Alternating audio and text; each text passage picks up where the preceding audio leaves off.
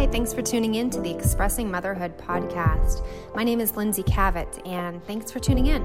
If you wouldn't mind subscribing and leaving a review, that'd be wonderful. Expressing Motherhood is celebrating 10 years, and I'm just very grateful for all of you tuning in and for all of you who have been to our shows. We have a show coming up in Burlington, Vermont this fall. It's already two thirds of the way sold out, which is incredible. A former performer, she was in our Boston show way back in 2000, I think that was 2010, it was. Uh, Shara Sai is going to be our local producer for that show, and she's doing a wonderful job. So get your tickets if you live around Burlington, Vermont. We'll be there for the very first time. We uh, also have, let's see, just uploaded our Silver Lake shows, and of course, we have our Portland shows that you can continue listening to here on the podcast. And lastly, I will be announcing our next Silver Lake show for the fall. So, all of you LA moms who are interested in being in the show, please go to our website, expressingmotherhood.com, so you can find out when the submissions will open, which will be soon, because I want to take uh, some time off and then um, come see our show in the fall. You're about to listen to Emily Corak. She was in the Portland show in April. Emily is a mother to two spunky little ones, aged four and one. They are constantly in competition to see who can sleep the least Emily says. She has been in education for 10 years and knows the soundtrack of Moana by heart. She is passionate about all things literature, traveling, and Top Chef. And if she had a day to herself, she would do nothing but read in bed and drink tea while it's still hot. Emily said she was grateful to be a part of this community of strong women and moms, and she was excited to bare her soul again in expressing motherhood. And I'm so grateful to have had Emily twice in our Portland show. So here she is, Portland mother Emily Corak in Expressing Motherhood. After deciding that kids might not be for me, naturally, I found myself sitting on the bathroom floor with a pee stick in hand, wondering how I was going to handle becoming a mother. I knew nothing about pregnancy. I knew absolutely nothing about babies. And the bigger I got, the more anxious I became. Lucky for me, I'm a really good student, and no one has ever bested me at homework. So I bought the books and I joined the forums and I made lists and I sorted her clothes and I researched breastfeeding and sleep schedules. I packed two diaper bags. I filled my freezer with nutritious meals and lactation smoothies. I was ready. Bring on the smooth and seamless transition into motherhood. I mean, you know where this is headed, right? Yeah, cut to three weeks after baby. I just gave up wearing shirts because I leaked through all of them, anyways. so I'm just walking around topless, bouncing this baby who will not stop crying. There are takeout boxes everywhere.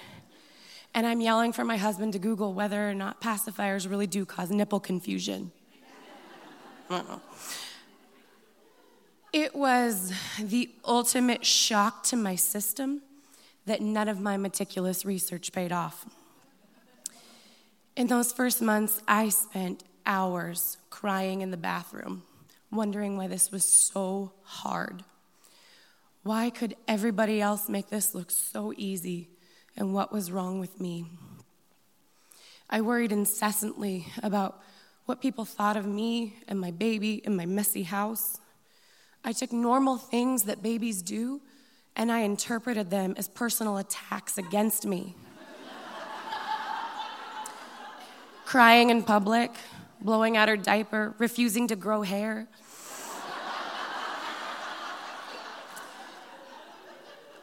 I tried so hard to make motherhood look the way I thought it was supposed to look. And when I couldn't do it, I'd spend hours on the internet searching for answers just to end up feeling worse about myself. I kept crying in bathrooms. I felt like a failure.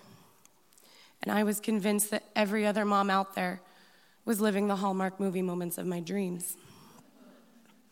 One afternoon, my daughter and I had a play date with a new mom I was hoping to befriend.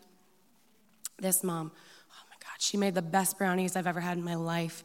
And her daughter cooed and smiled through that full hour and a half.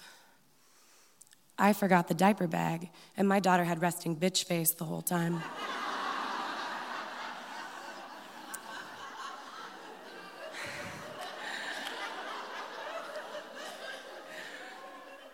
I left again feeling like nothing but a failure. I called a friend that day from my car, sobbing, wondering, why can't I get this right? This kid won't nurse. She won't sleep. She seems to hate me a little bit. and I am failing, and I cannot hack it at this mom thing. And my friend, with the best of intentions, said, You've really got to stop worrying. You're stressing out about nothing.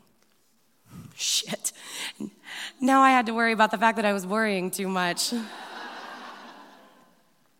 I was vaguely aware that postpartum depression and anxiety affected a large number of women, but I never considered that it was affecting me until that afternoon. I thought the crippling panic was just the status quo for new moms. I assumed never feeling good enough and the constant paranoia of judgment, I thought that was just the norm. It wasn't until my daughter was about a year old that I started to recognize myself again. And I began to realize just how big of a grip depression and hormones and sleep deprivation can have on a person who's trying so hard to be perfect at something they've never done before. Throw in Pinterest and mom shaming, and it's the ultimate recipe for self loathing. I look at that mom I was four years ago, and I want to go back in time and I want to give her hugs and caffeine and just tell her she's okay. I want to tell her that no one is judging her more than she is judging herself. And if they are, fuck them. I, I want to tell her that she has a strong tribe of women to listen to and to tune out all the other noise. I'd remind her that her house was not that clean before she had kids.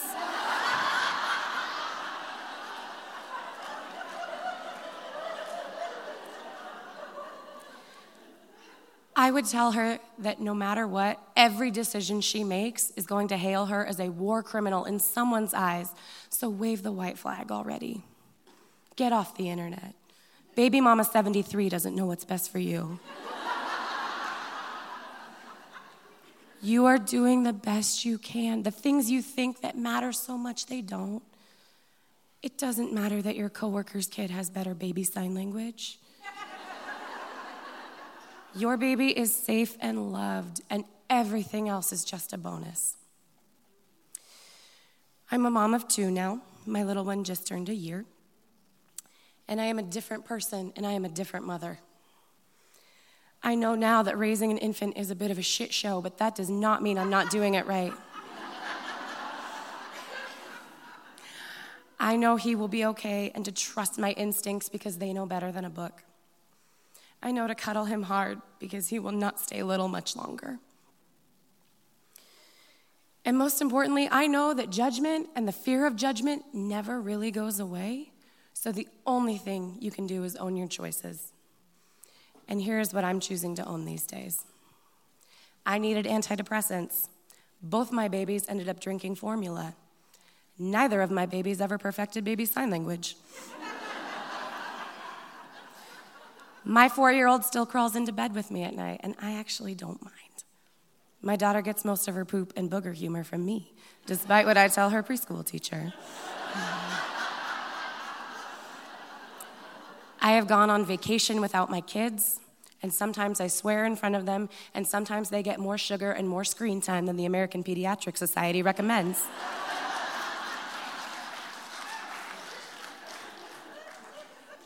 Sometimes I would rather hang out with my kids than go to a happy hour after work. And sometimes I would rather organize my silverware drawer than hang out with my kids.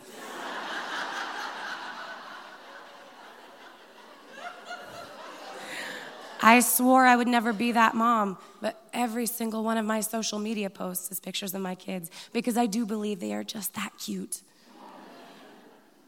I fail every single day at something, but I am a good mom. My kids are safe and they are loved, and I make no more apologies.